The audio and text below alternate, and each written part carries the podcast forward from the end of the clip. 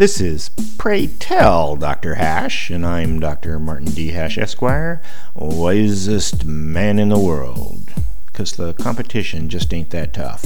And these are things I wish someone had told me.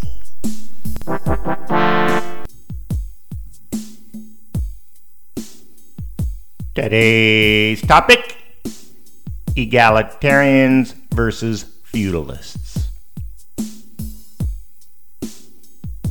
As difficult as predicting when the new American Revolution will come is trying to determine exactly what the sides are.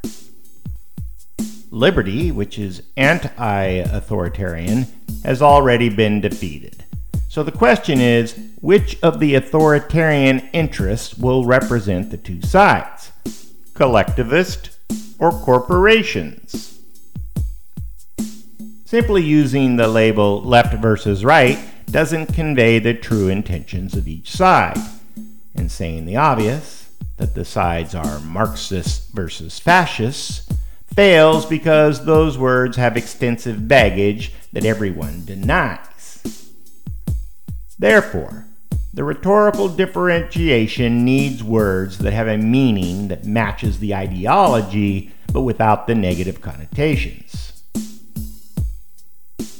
Since Marxists show pride in their egalitarian tendencies, the concepts of equality and equity, and fascists can't deny that there are modern day feudal lords the 1% virtually enshrined as an aristocracy who pay less taxes and aren't for the most part productive, instead depending on hourly workers to actually create things, perhaps a more acceptable delineation is egalitarians versus feudalists.